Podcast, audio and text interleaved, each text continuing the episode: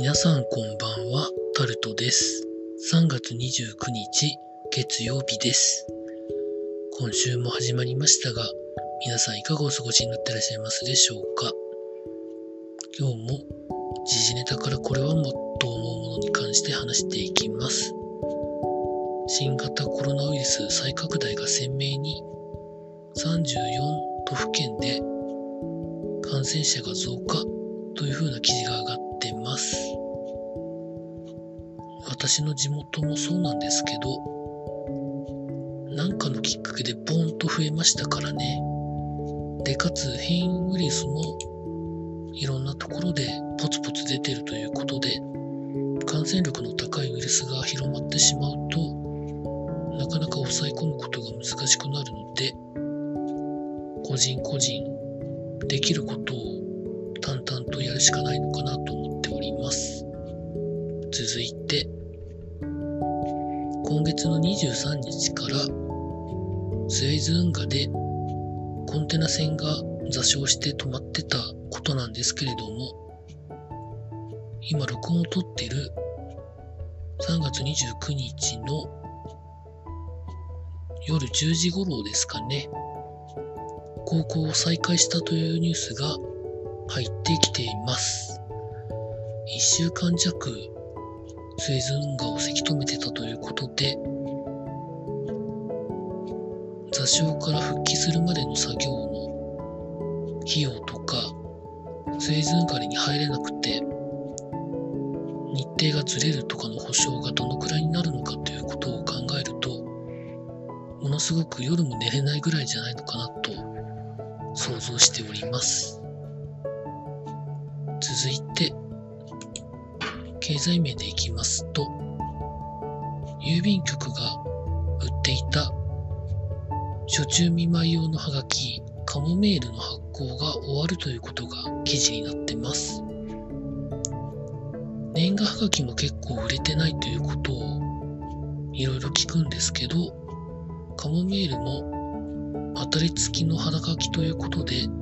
売れてた時期もあったんですけど、今年の夏からはもう売らないということを決めたそうです。まあ、売れてなかったんでしょうね。続いて、カップ麺の残り汁を固める粉を開発ということが記事になってます。日清食品と小林製薬が共同で開発したということで、捨てやすくなるらしいです。ですので最後まで飲まなくてもいいらしいですね。まあなかなかのまあことにはまあどうなんでしょうかね。便利になるんでしょうか。続いて、野村ホールディングス、まあ、証券会社とかいろんなところが入っている野村ホールディングスでアメリカの子会社が多額の損害を被っているということが記事になってます。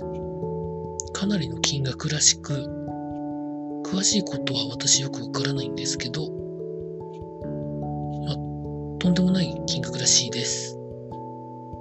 続いて、エンタメ的なところでいきますと、志村けんさんが新型コロナの関係でお亡くなりになって1年経ったということで、昨日か一昨日か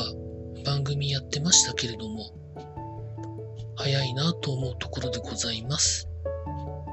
あと、鬼平犯科帳で有名な中村吉右衛門さんが体調不良で救急搬送されたということも記事になってました。続いて、スポーツの面でいきますと、今日はサッカーのオリンピック代表 U24 の代表がアルゼンチンの U24 代表と戦いまして、最初の試合は負けたんですけど、今日の試合では3対0ということで、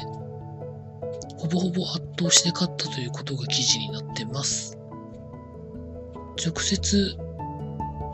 ずっと見れてないんですけど、得点シーンだけを見ると、やっぱり久保選手はすごいんだなというところを感じたところでございました。以上そんなところでございました。明日も労働頑張りたいと思います。以上タルトでございました。